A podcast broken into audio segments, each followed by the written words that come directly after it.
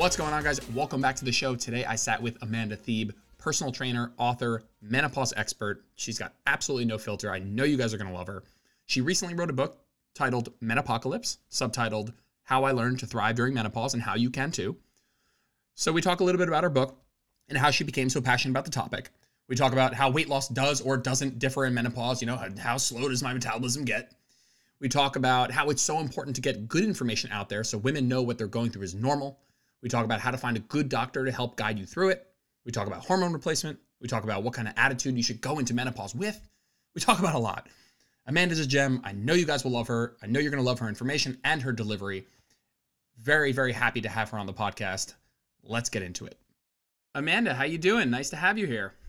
Thanks, Jordan. Great to be here. Can't wait to talk to you. That's awesome. Uh, where are you currently located? How are things going with the shutdown and all of that? I'm in Houston, Texas, and um, you know, Texas wasn't great during this whole pandemic, but it seems to be one of the few states that are actually doing not too bad now. We've had a mask mandate in since March, and you know, there's still restrictions out there, but it's gorgeous weather.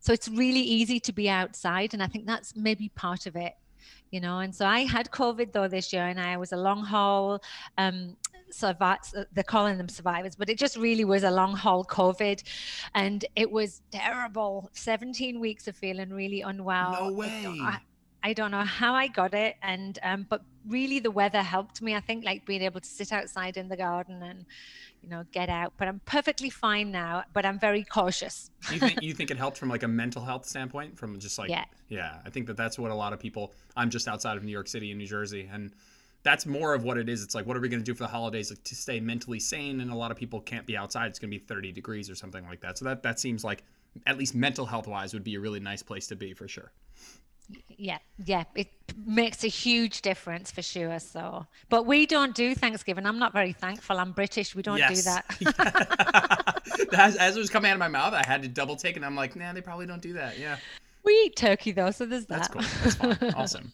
Cool. So obviously i've read your book and i love it and for everyone listening it definitely gets my stamp of approval and like i said this morning um, if you're a coach or you're a you know you coach literally anybody but a lot of times there is a, a wide array or at least for me of middle-aged women in my client pool.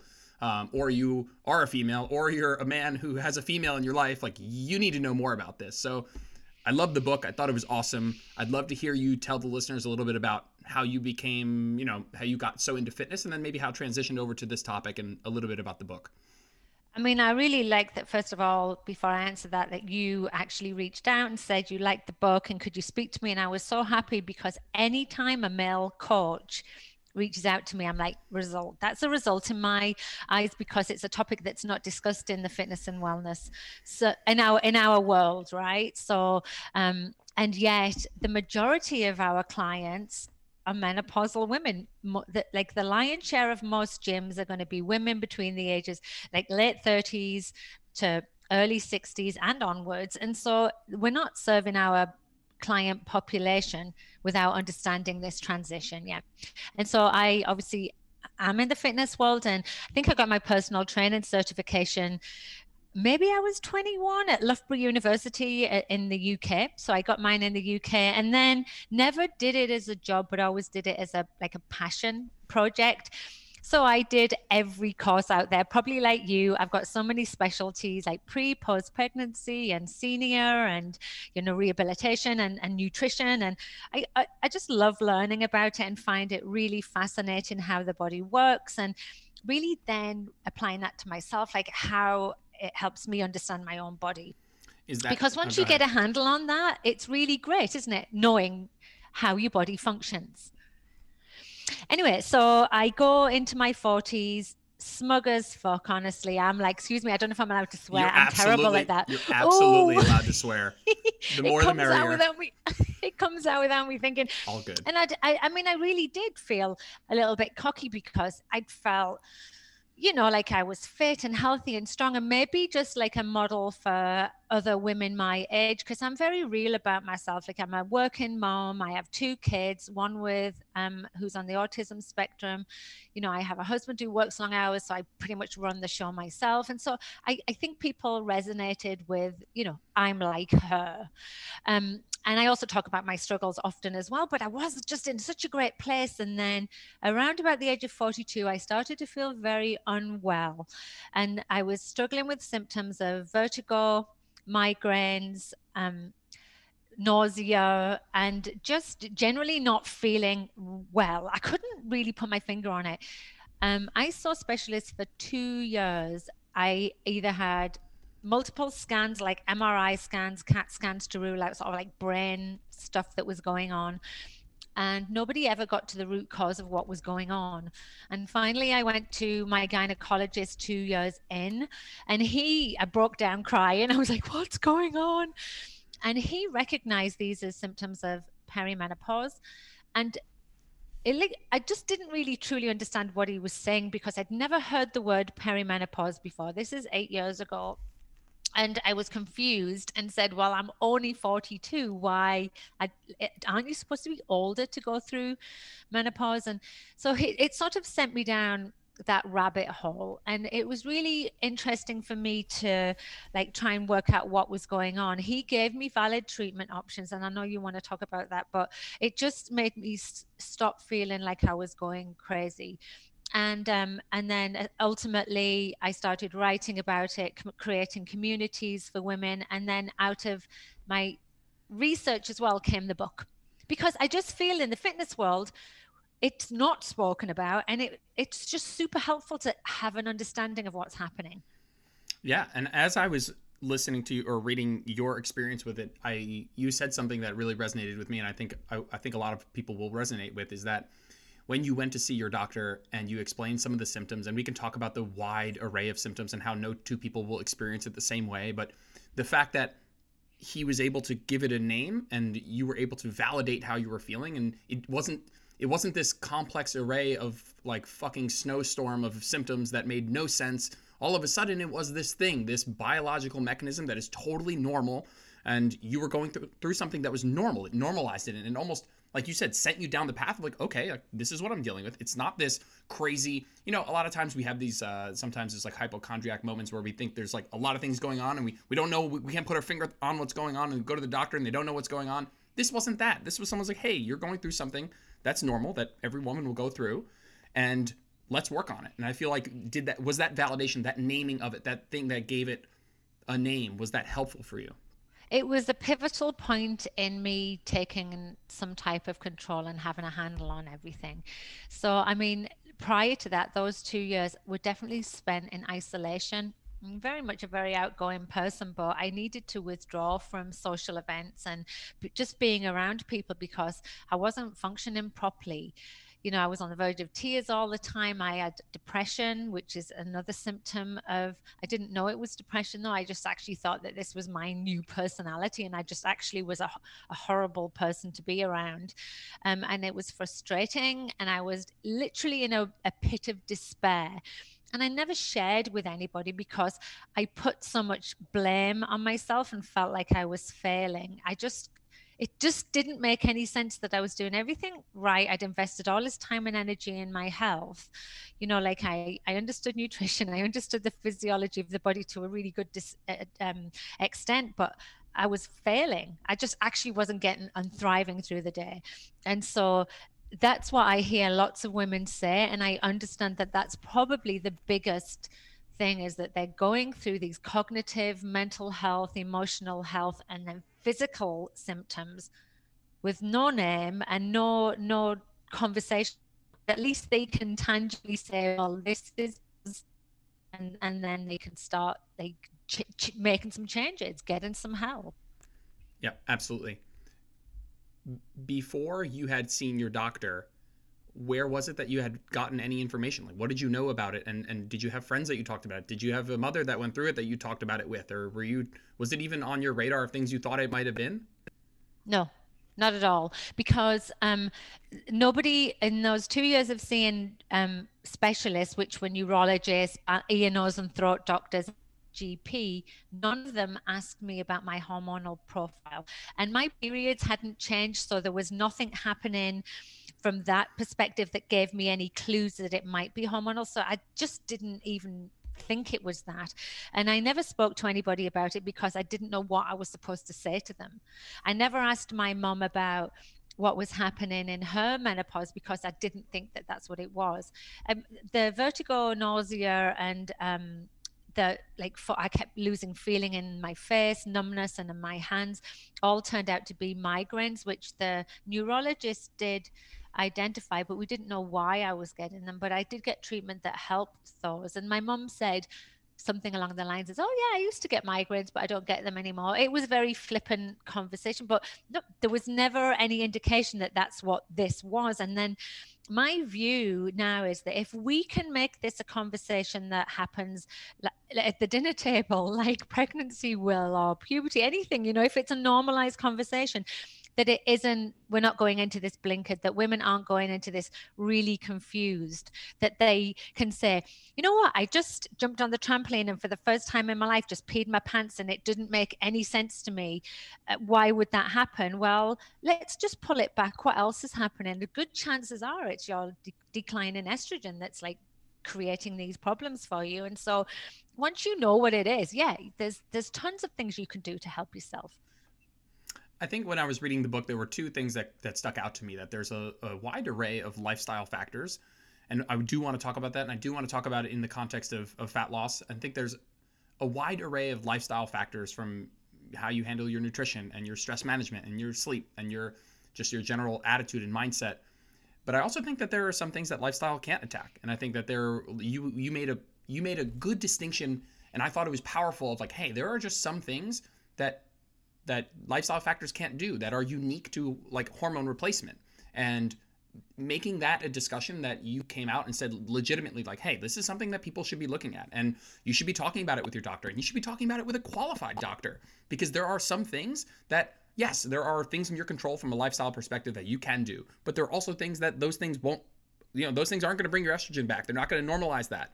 And hormone replacement is a legitimate path if you go about it in the right way with the you know through the right channels and so I'd like to talk about that a little bit. How what you know what steps can women take for finding a reputable reputable source, reputable doctor, reputable person to talk about hormone replacement with? And what was your experience with that? Yeah, I mean, actually, my my experience was really positive because as soon as I went to the gynecologist at the age of 44, like two years after my initial symptoms, he said to me, "Okay, so we know what it is. I can help you. The first thing I can offer you is hormone replacement therapy, and it's the first line treatment that we as gynecologists um, uh, would like would offer you. And I, are you kidding me? You trying to give me breast cancer? What type of? This is what I'm the dialogue in my head. I no, the, I had these old fears in my head that that's what happened, and we know now that that's not the case. But it's just that I wasn't educated in, in the matter. And um, and then he said, well, if you're not comfortable taking that, I can um, help you by prescribing antidepressants, and some of the off-label benefits of those can help you. One with your migraines, two with your depression, and some hormone hormonal um, symptoms like hot flashes and the vasomotor symptoms. And so I opted to go on that, and it really did help me until I started getting more symptoms that they couldn't help me with. But then by that time, I'd gone down that rabbit hole. I knew that hormone therapy was the first line treatment that the North American Menopause Society recommend. I knew that women who were on hormone therapy um, live longer than those who don't stay on hormone therapy because estrogen is such a protective hormone in our body. Um, and so I just actively looked for one. And by that time, I was in the US, um, and I just went to my doctor first of all, and my doctor refused. And then I didn't wouldn't leave until he gave me it because I said I know that this is what you need to give me. I also knew doctors weren't educated in menopause management. It doesn't get discussed in medical school at all. In gynecology, the OB-GYNs, when they go to a medical school, only 20% of those get menopause training. So it's it, there's a big missing gap in the medical community. And so he eventually gave me um, a, a, hormonal therapy that I actually didn't want. It was an oral tablet. I wanted a trans. I knew what I wanted, and I wasn't going to leave until I got it. And I, it made me realize how important it is to advocate when you go to your doctors. Um, and then you know he wouldn't give me a progesterone. And when a woman has a uterus, she needs to have progesterone with the estrogen, and it's also can be quite helpful as well as a treatment. And and it wasn't a very it wasn't a very pleasant experience. But when I got home, there was an email from my doctor saying, I just want to say thank you because I had no idea. I literally went to the North American Menopause Society website. I downloaded their prescription guidelines and, and I've, he wrote me a prescription. They just don't know often. And so, but the NAMS, the North American um, site, will list a whole lot of providers in your area. There's a whole bunch of telemedicine organizations now that are filling the gap. One of them is Gennev, G E N N E V, and they do a video conference, but they they can write prescriptions that you can fulfill through your insurance, and so it's it's helpful. Um, and I think we need to remove the stigma and the fear around it because we know that you know that it can be very it can be very helpful and life changing for women. Actually personally i'm not on any hormone therapy which is funny because i'm i'm an advocate for it but it isn't for every woman and that's one of the things like you were saying it's a very unique um, experience we're going through. It's a shared a shared process. We're all going to go through all women are going to go through menopause if they're lucky um, but it's very unique to every woman. I have huge sensitivities to hormones. I always have even when it came to birth control. And so I've struggled to find something that works for me. And I'm frustrated because I know the benefits of being on it. The majority of women do well on it, though. Let, let's circle back around just super basic, very general, broad strokes. What would the point of hormone replacement therapy be? What is happening to one's estrogen going into the perimenopause and during menopause and postmenopause, just very generally? And then how can hormone replacement maybe mechanistically or just very generally, how does that help or can so perimenopause? Yeah, yeah, yeah. So perimenopause is the time leading up to menopause, which is what the do- doctor diagnosed me with, and I'd never heard of. And it it now is a word that we use a lot, thankfully. But it's the time leading up to menopause. It can last between eight to ten years. It can start in your late thirties, um, and it's the most symptomatic time for a woman in the in the whole process. Estrogen is declining, and so is progesterone. Progesterone falls. Uh, I'm doing the slide in, in a really linear path, but estrogen fluctuates down. Um, so it's up and down and all over the place, which mean which causes us to have all those different symptoms. Um, and eventually, a woman will come to a time where it's been 12 months since she's had one of her menstrual cycles and she can no longer reproduce. And from that day forward, she is in menopause. So it's almost like a line in the sand. After that, you're considered postmenopausal and you're in that state for the rest of your life. So when you reach menopause, your estrogen and progesterone levels are super low. There's a very low threshold while the hormones are fluctuating, women benefit from hormone therapy because it sort of evens the playing field a little bit. It stops those fluctuations feeling so drastic and it can almost give a woman a renewed sense of herself again. Um, chronic fatigue is one of the symptoms that really plagues women, and and a lot of women find that when they introduce this microdose of estrogen, it's tiny, and progesterone, it really helps them feel a little bit better. And you often have to change your dose throughout the whole all of those years, and women then may even stay on hormone therapy into their postmenopausal years because one they may still have some symptoms which is common um, and two it is a protective element that can help us against the fight against cardiovascular disease osteoporosis alzheimer's all of those type of things so um, yeah it just it just helps um, i think for me personally for a small a short period of time and for most women it just helps them feel like themselves again. So you just kind of wrapping that is like okay so your estrogen and progesterone are, are, are, are falling somewhat linearly but along the way there's a lot of fluctuations. And what yeah. this can do is almost level that out because some of those fluctuations the act of having fluctuating estrogen from super high super low is what creates this like clusterfuck of emotions yeah and, and symptoms right Exactly. Excellent. Well put. Very, yeah. very good. I definitely well want. I, I, like you said. It's I want, a clusterfuck. It's, it's a clusterfuck, for Absolutely. sure. totally. I definitely want that to be a conversation that, like you said, becomes destigmatized and that people can have with their doctors. And I think that the, uh, you and I, coming from a, like a fitness and nutrition background, we kind of want that to also happen with lifestyle interventions with doctors. And I want lifting and you know tracking your calories or whatever you do building ha- good habits i want that to be something that is spoken about more with your doctor. And i want i want this all, all these things that are about improving quality of life maybe outside of and i'm not against conventional medicine i'm very pro conventional medicine but and this is obviously hormone replacement therapy falls under that but i want those conversations to be had with your doctor about what can we do to increase my quality of life and i'm open to a bunch of options. Well i i just like to quickly add to that before we move on. I couldn't agree more because you know we go through birth and pregnancy, even death, and it hurts. it doesn't have to, and some there's medical intervention to, to ease the suffering, and it's it's just the same thing. I don't see why women should suffer. And one of the biggest complaints of women is their mental health. And when your mental health is impacted by the decline in um, hormones, your quality of life really suffers physical symptoms are horrible and you can s- sometimes have workarounds to make them feel better but when you're struggling with depression and anxiety from from menopause that's a hard one to climb out of and so don't suffer at all. And then yeah like if uh, alongside of those things there there are tangible things you can do to improve your health. Definitely. I mean that's our gig right that's where we come from. Absolutely. And you do a great job of going over those in the book. This isn't a, a, hormone replacement book. This is a very comprehensive here's how to make it suck less. And it's a recognition, honestly, and I'll give you credit because you don't sugarcoat it. And there's a lot of admission of, hey, this is tough and it's going to uh, affect you in a wide array of symptoms and feelings. And but here's what you can control. And definitely going to talk about that in a second. I'd like to pivot to like fat loss slash fitness. It doesn't necessarily need to be fat loss, but fat loss and fitness. Like when you're maybe you're a coach listening, or maybe you're a female going through your own fitness journey. Like when you are dealing with somebody either in perimenopause or menopause, and you're building a nutritional structure around that.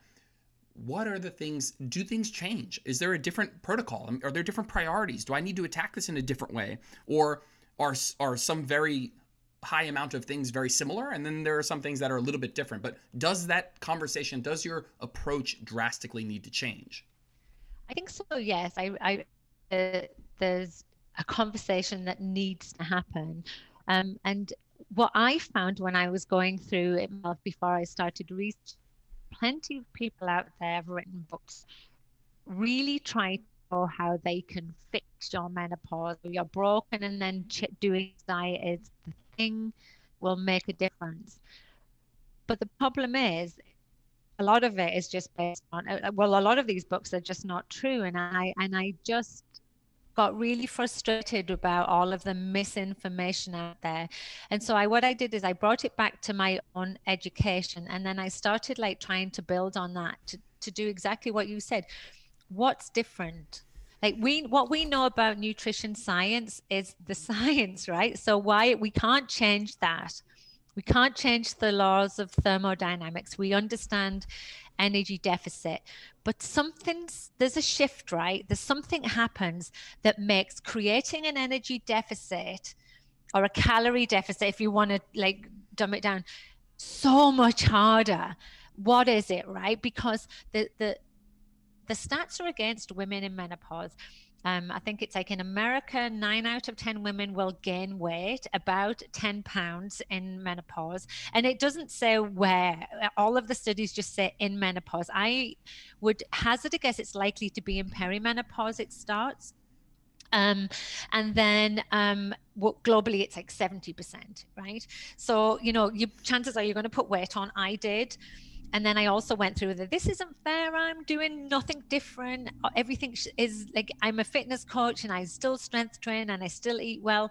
But honestly, when I sat back and really looked at what the previous four years were like, I'd spent hours on the sofa in a in a pit of despair. I already told you that I had depression. I was like working out, but I was also eating whatever I wanted just to feel better, right? And you know, I wasn't tracking calories and like really sort of focusing in on what was the problem and i sort of let myself go to the i actually got to the point where i was like now i just want to pretend it's not happening.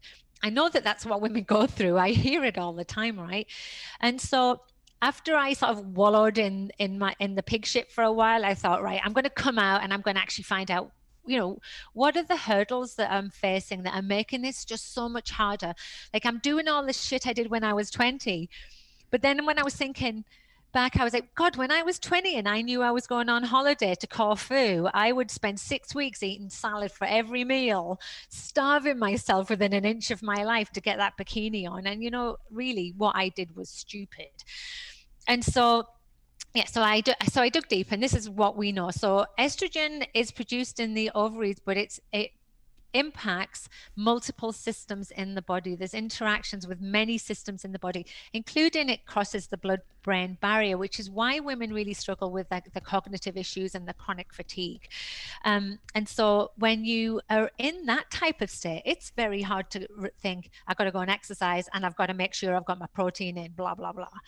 Um, we also know that um, estrogen is intrinsically linked with cortisol and insulin. Some women become insulin resistant through that time. Our sensitivity definitely changes. Um, and then if we're constantly like not looking at that, but feeding, you know, the insulin problem, that can be an issue.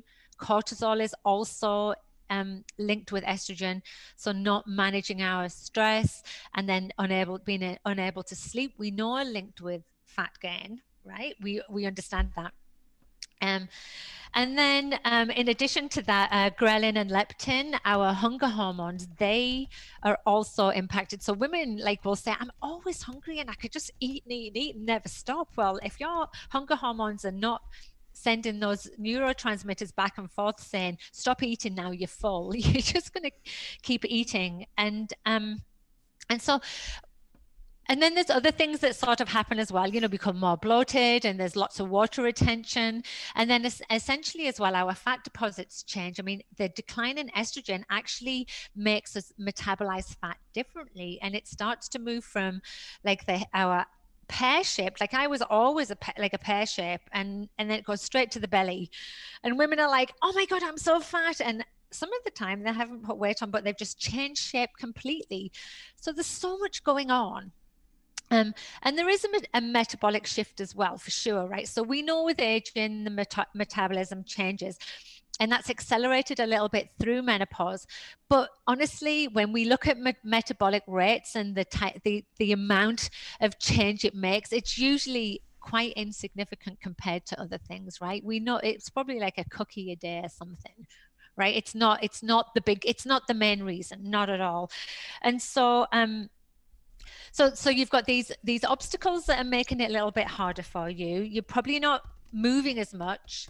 You're probably not being hyper focused on your food. And then you're in a position where you're just like oh fuck it. I can't be bothered to do anything about this now. And all of those things added together as well as your stress and your symptoms make this an imperfect situation for losing weight. But we do know that losing weight is possible. I, I did it. Many people did it. Um, I found it easier to lose weight when I was in menopause, in fairness, when the fluctuations died down a bit. But here's what we do know we do know that protein intake increases with age, obviously, but also with menopause. And so women need to really focus on eating protein at most meals, which can be hard for women. A lot of women don't like eating protein. We're, we are carb lovers. Carbs are important too, but um, it, increasing our protein intake is important because muscle protein synthesis is disrupted in perimenopause and menopause, and that essentially means it's much harder to um, gain muscle, and it's harder to build muscle. So you need the adequate protein to do that. So you know we've got a multiple amount of things happening. Um, and then in addition to that, as far as the exercise needs are concerned, you know, when you're when a woman is in perimenopause and she's um, struggling with the chronic fatigue, cortisol levels are high and she's maybe used to doing all of this running and and card like endurance type um, sports we it puts a woman in a more of a catabolic state and it's really hard to recover from. And there's a lot of women go through menopause and have said, I've had to stop running because I would lie on the bed for days afterwards, just exhausted and being able to carry on. um, and even like doing a HIIT class might be just too much for me and and i think it's really important to honor your body and recognize that the, your body it's actually trying to tell you something stop running then if running makes you feel like crap stop running if you like running then maybe like change it up have a, a, like a bit of a flexible shift maybe do a walk run do stuff that your body just doesn't feel so depleted that you don't want to do it again. Nobody exercises to be miserable. We exercise to feel better, right? Strength training is super uh, hyper important as we age, more so through menopause, to help with building and maintaining lean muscle, um, to help against the fight against osteoporosis, to help with some menopausal symptoms, some um, that vasomotor symptoms like hot flashes, night sweats can be reduced with strength training. It's just better for us for our from our overall health perspective. Um, and then um, you know so they're the, my, they're my two big takeaways that I that I got from it. And then the third one being to actively seek out recovery days. Love that that's awesome I totally yeah. that that last part I'd love to scream from the rooftops is like make sure that you're not doing you're not going through perimenopause menopause also in conjunction with overtraining and under recovering. I think that that's a terrible, uh, just like a combination from hell. The recovery side is really hard for athletes or for anyone in the industry. And maybe you um, attract a lot of people who are sort of like in that mold. And so you're saying to them, you can come and work out with me, but you know, tomorrow you're not going to do anything go for a walk and it like i'd be like no i don't want to i want to i want to do something. But it was counterproductive for for recovery and just for feeling well. So i had to really change the way i approached exercise. And um, like it de- definitely changed anyway. In in postmenopause it just seems to come back. I feel like i'm back to a, a, different perspective about exercise. Like the the recovery is still hyper important but it was super important through perimenopause when the symptoms were just wrecking people's body and our stress levels are so high.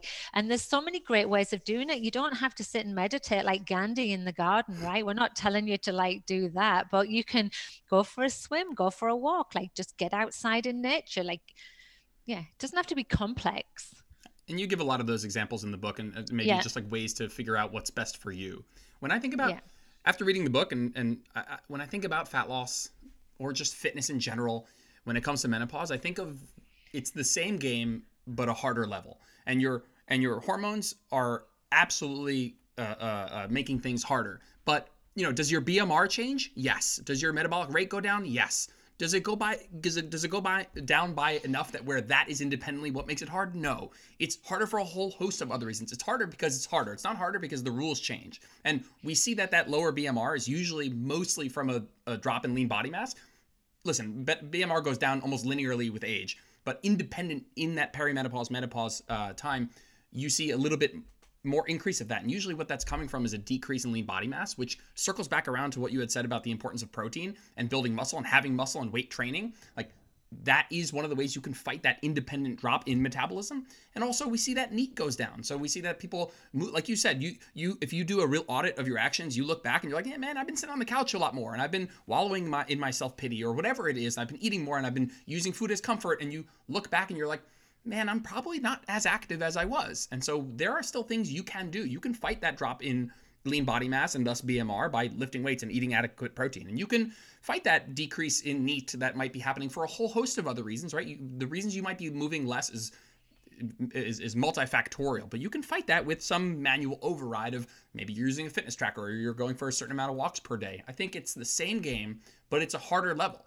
And and you also have to take into account, and you did a great job of this in the book, is like acknowledging that what you're also going through environmentally in your in in like middle age where you are the middle generation i found that to be super important for people to hear i mean you at that age in that age bracket are going through things that you have never had to go through before you have parents who you're probably taking care of you have kids who are growing up and you're also still taking care of and combine that with this shitstorm of fluctuating estrogen and and hot flashes and and, and migraines and low motivation to move and it, it is a lot and it's something that really needs to be spoken about more so people take more action. And that's what I want the, the podcast to be. I want it to be something where someone listens to this and thinks, oh my God, I'm feeling some of that. I need to be proactive and, and take care of this. Yeah, and it's so great. Like you, you're really good at like summarizing everything I'm saying, and and I I couldn't um couldn't have put it better myself. And I think that you know what happens is um just adding on to that is that women feel well. We know that they lose belief in themselves we know that like there's a, it's a big time in our lives for it's such a massive change there's such a lot being thrown at us we're already wearing multiple hats we've got too many balls in the air we're, and and then the last person we're going to look after ourselves is my ourselves only yesterday somebody texted me and said, I'm dying to read your book, but I haven't got time because my kid's having a breakdown and I have to put him first. And I'm not, and I was like, whoa, you know what you need to do? You actually need to put you first it's really simple. You, you can start doing really small actions every day because when you're feeling better everybody else around you benefits anyway. But like it's it's a super important time in our lives to start building up trust in ourselves start believing in our um, our athletic ability which dies down start having more confidence. Because I just believe that menopause, even though it's hard, is a gift to us because when you start start seeing the light at the other side, you've been through a really hard experience that is life changing and it can fill you full of wisdom. It can it can propel you forward. When I look at CEOs of businesses now, there's a high majority of them now are women through menopause because it's almost like they've been given a new lease of life. And so it's always really important to bring it back to the fact that yes there are small things you can do how you approach it from a mindset perspective really matters um, and and there is light at the end of the tunnel i mean that's the main thing right awesome and i agree i think that that you i think you had quoted this or somebody said it that that we to me attitude where instead of taking care of everybody else it's kind of putting your oxygen mask on first which is a quote i've said a bajillion times which i think is super yeah. important it's one of those pieces of advice that goes underutilized and, and it's said every day and people hear it every day, but it's hard to put into practice. And maybe it's hard for some of those reasons, like we talked about, where you are looking up at your at your parents and you feel you need to play a nurturing role, or you're looking down at your kids and you feel like you need to be playing a nurturing role. But the recognition that you will show up in your life better for those people if you're doing what you need to do to make sure you're in a good headspace, mental health is in check, physical health is in check. You will do better. You will be better, a better mother, a better, better uh, a spouse, a better uh, uh, daughter, whatever it is. Um, if you take care of yourself first. Now, it doesn't mean blowing off every other responsibility in your life, but it does mean you know inching yourself up your own priority list so that it's in the top you know top two things that you're dealing with because I think that very often and I do deal with a lot of middle-aged women or just at least women with kids and there's a total uh, um, just moving themselves to the bottom of the priority list and it's very it's very selfless um, and it's there's part of that that is unbelievably admirable um, I, I live with my, my girlfriend actually, who that is like one of her qualities. She's an EMT, and it's it's a wonderful quality, and that's why she's so good at what she does. But there's also a time to check yourself and saying, is this stopping me from being my best version of myself? Am I being so selfless? And is that my I'm not calling anyone out, but is that my excuse sometimes subconsciously to not take care of the things I know I need to take care of to make me feel really good? Like, do you? I want women and everybody listening to not feel guilty if they need to do something for themselves know that you're doing that also for other people because you will show up in a much better way.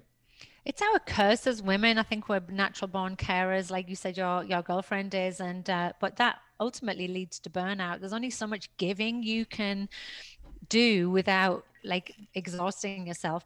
And I think that, you know, when I'd heard the term like self care when it started going about, it sort of made me want to puke a little bit. You know, it's just like, ugh, whatever.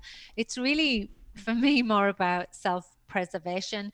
And interestingly enough, I, you know, I didn't learn this by accident. I spent a lot of time work like speaking to therapists and professionals and just um, researching like for the book and then applying it it's not easy it's really hard to sort of take time out but it's interesting we're through we're in a pandemic and i'm at home with my husband and two kids i get up on the morning we all have breakfast. Then I go and sit outside in the garden. I told you I'm in Texas, so the weather's nice year round.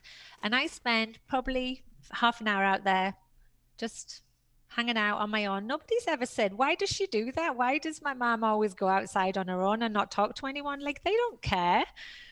You know, like it's just, and it actually is one of the things that it's grounding for me I sort of just do, do a little bit of breathing and I just sort of plan my day and just try and calm the F down, you know? Yep. Try and put, yeah. Yep, absolutely agree. I think of I think of uh, somebody who's coming to me and or you or just somebody figuratively, and they're looking for a mindset or an attitude or a way a, a way to go about thinking about going at menopause. And I think not to, I want to hear what you have to say, but I think there's a component of controlling what you can and letting go of what you can't. And what are some of those things? Like, what is the? I know it's a loaded question, but like, how would you describe the attitude you'd want someone to go at menopause with? It's a great question. And I actually had to dig deep in the book when I wrote this chapter, but it ended up being my favorite chapter, and it's called Shift Happens. I actually saw that on a billboard one day. I was driving and it said Shift Happens, and I was like, I have to use that because it just, yeah, yeah. It's, it, awesome. it's good. Um, you know, where we live in a really ageist society, and we live in a society where we're middle-aged women are not represented when you when you Google stock photography for menopause or midlife, it's usually, and especially in the fitness world, it's usually a grey-haired old lady sat on a chair with a resistance band. It's very frustrating. No, none of them look like me, and I don't feel represented. And when I do, it's usually somebody targeting me with um, wrinkle cream or something oh, no. to dye my grey hairs and stuff. And you know, when getting old isn't easy for for a woman, I don't think. And I actually haven't like gone into it as as gracefully as I wanted to. Like I've hated the fact I've got wrinkles or grey hair and maybe a bit softer in the tummy and stuff. But it, so it's took work for me to to to shift that attitude. I mean, I I'm very honest about it not coming easily. But it can happen, and it can happen in a, in a number of ways. And it's really about changing that internal dialogue about what aging and what your menopause transition is going to look like from you. The first thing is you've got you've got to stop hating yourself. Women are the worst. When I I have a community group on Facebook and I listen to the things that women say and they genuinely feel it. They're like, I can't look in the mirror at myself. I hate the way I look. I'm a, it's disgraceful. You know, I'm embarrassed to to wear these clothes because and and it's just on and on and on and I know that sounds super negative, but they at least they're sharing. At least they're like then getting validation from other women to say that you're not alone, but here's how we can forge forward. And one of the first things we can do is like I do every day, have my coffee, is be present. I talk in the book about like how like I'm 50 now and life's passed me by and there's some things I can't remember. Like my first child, I have two boys. My first boy, I remember everything I did with him, everything and my second boy just came along for the ride. I've missed, I miss like this, like imagine being the like the baby in the family. You don't remember anything because they're just dragged along by like the blanket, right? That's and awesome. and and and I sort of miss the fact that I lost that opportunity to to really be in the moment. And so this is where like this like being still being grounded being being mindful can really help and like like I said, it's not exotic or woo woo. It's literally just being bringing things back to now. Like what's today going to look like? How do i feel? What's the best thing i can do for myself like sort of right now?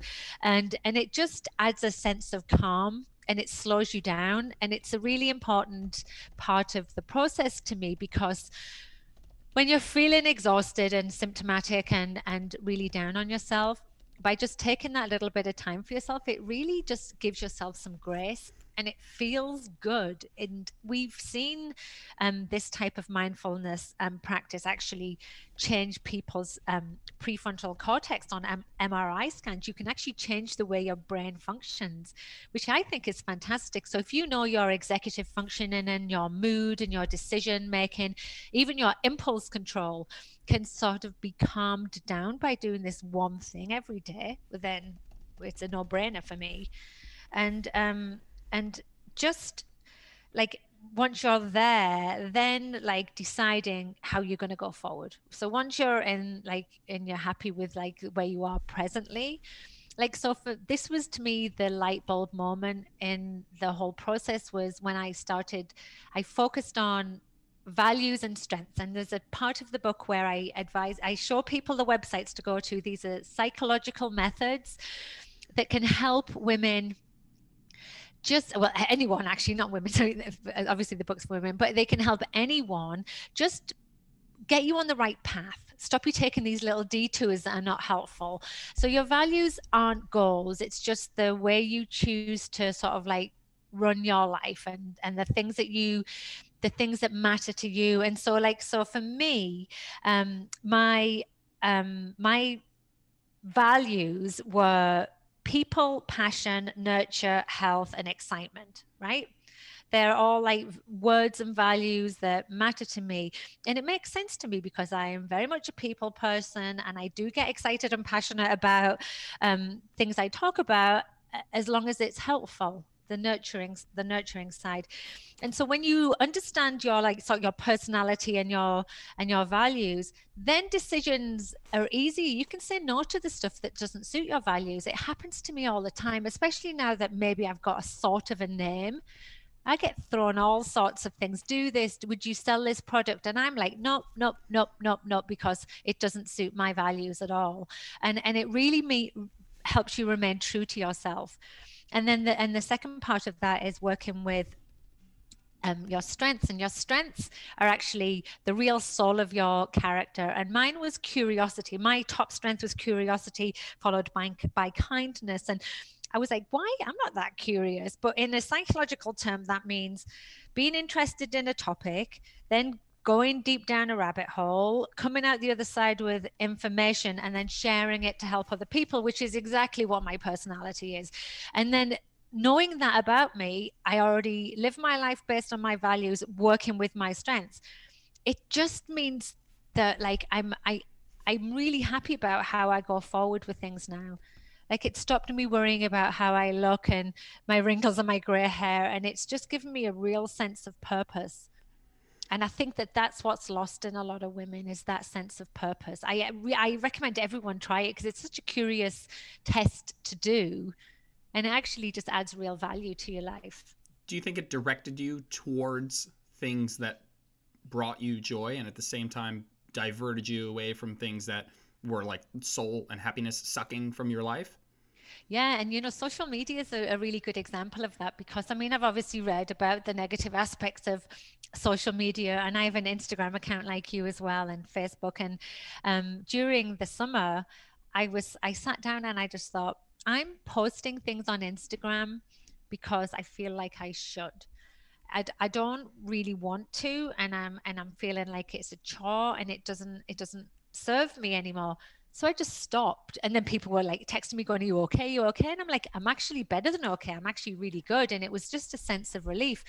When the book came out, I knew I had to obviously sort of like do a little bit more on there. And it felt like the right time again. It was all based on my, like a decision based on what felt appropriate in alignment with my values and my strengths. And so, yeah, I mean, I'm chances are I'll probably disappear again for a while. And I think that it just is, um, it just just helps, like you said, steer you to make better choices in your life. Absolutely. I'm I, am i am thinking back to the original question was like, what attitude are we going into menopause with? And I think as you were saying, I was taking some notes and I was thinking, start putting yourself first. Uh, recognize that going through menopause is a blessing, which sounds a little woo woo. Nobody wants to hear that, but like getting to that point in your life is a not everybody gets there and be be blessed that you did and you are like you're healthy enough to bitch about not feeling healthy. Um, and so that that that is something that it's probably hard to internalize but hopefully there's some part of you that's feeling grateful for having made it. Um, you've been through a lot. You've probably gone through a lot of life changes. You have you've accomplished a lot conquered a lot. Um, and then the recognition that there's still a lot that is in your control and that while there are some things that aren't i think the attitude you'd want to go into it with is uh, recognizing that there is a lot of things in your control. And then a lot of what you had just said, which I loved, which was taking time for yourself and establishing some of those like core values and strength that will guide you towards more of the things that make you fulfilled and feeling really happy. I think that those are some wonderful things. I, I, I love that. Yeah, like setting those boundaries, like really make decision making so much easier and none of this comes like came to me super easily either and like in the book the second part of the book part of the book is based is a solutions based um component. Like the first part is the the why and the what and the second part is the how. And i'm not like saying you have to eat this and you have to exercise like this and you have to think like this. What i'm saying is this is what worked for me. This is what the research shows. This is what we know to be helpful um, in menopause midlife and aging. Why don't you try one of these things for a month or two and see if it changes your blows your mind. Like uh, because it's so unique. Like what i just said may may resonate with many people but other women might think well actually i feel quite good about how i'm forging forward. But what i do need to know is how to manage my stress say or something. And so so i think it like for me like it changes and you have to be sort of like flexible and just always come back to what matters. Always bring it back to like the like the basics i always think the simple stuff works i think that we overcomplicate life I'm all about what's the most effective thing we can do in the easiest way possible. Absolutely. Low hanging fruit. Yeah, low hanging fruit. Yeah. For sure. For sure. So I want to be respectful of your time, but I wanted to I kind of wanted to just close on this question of what what what's the information landscape like for women? I mean, like we had touched upon it briefly, um, but it's still something that I want to break down a little bit. Is like why is it so hard to find this reputable actually helpful information. Like what are what are the more not your book your book is wonderful. Your book puts it in a way that's digestible and real and doesn't sugarcoat it. Why is that not more of what we're talking about? Why are we dancing around the, the subject yeah, it was. I mean, I really struggled eight years ago to find anything, anything at all that was helpful to me. I either found, like, I, once I knew it was menopause, I went on Amazon, I found a whole load of books that were flippant and like too funny and almost like dismissive in its humor, or medical text that were just i my brain didn't want to cope with the words. I needed words to be easy. Um, and then even the north american menopause society website and the british menopause society website would i felt were just exhausting. Like i really struggled to sort of absorb it but there still wasn't it i still didn't recognize myself in like the medical literature. And i realized that there was a, a like a missing gap there tried to speak to my mum about it, she was like, Oh, I can't really remember now. It's such a long time ago. So I think that what's happened is it's a taboo subject of old. I don't think it is as much now, but we have a whole generation of women that never spoke about it. We have a whole education system that doesn't talk about it. In schools at all, there's no conversation about menopause yet. It's one of the natural life cycles, but we don't, it's missing. In the UK now, it's part of the curriculum because they have a massive movement over there to make things change. We have a medical um, community that doesn't talk about it, doesn't know about it, dismisses us with antidepressants and just tells us to get on with it. So there's so many fragmented, broken areas that I I think that like we need to do a lot of work to build the awareness, but it's definitely changing. Europe and the UK have just it's in the news all the time. I was even published in one of the big um, national newspapers. I had a two-page spread in there, and I was like, "They're des- women are desperate to hear." about this and it's slowly filtering in the conversation here and to me the only way that changes is not just with people like me writing books but women being very honest being honest with their partners with their children with their friends and just talking about what's going on and not being ashamed about it. And and, and that ripple will will expand and it will it will change. I think the next generation that comes along will have it easier because we'll have data out there. As far as the fitness world's concerned um, we definitely we definitely need something in there. I feel like there's a gap that doesn't recognize us and i don't know if that's just historical and i'm tired of hearing like male older male coaches who are in our influence saying oh yeah women just need to carry on the same as men. Well in some parts that's true but they're missing a big part of the picture. So it's people like you that are going to change the fitness world because you're desperate to help your your clients and you're desperate to learn more. So yeah i think it's just um, historic that's why there's a gap in information but i think that we we all can change that.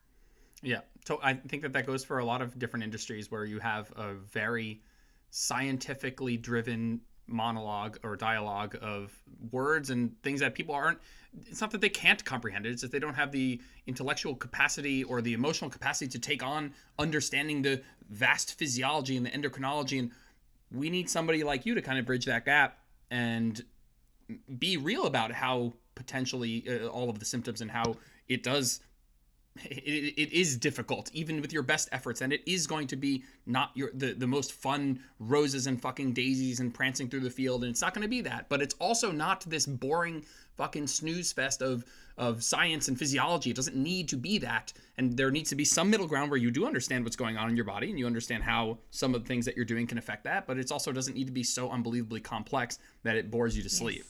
Yeah.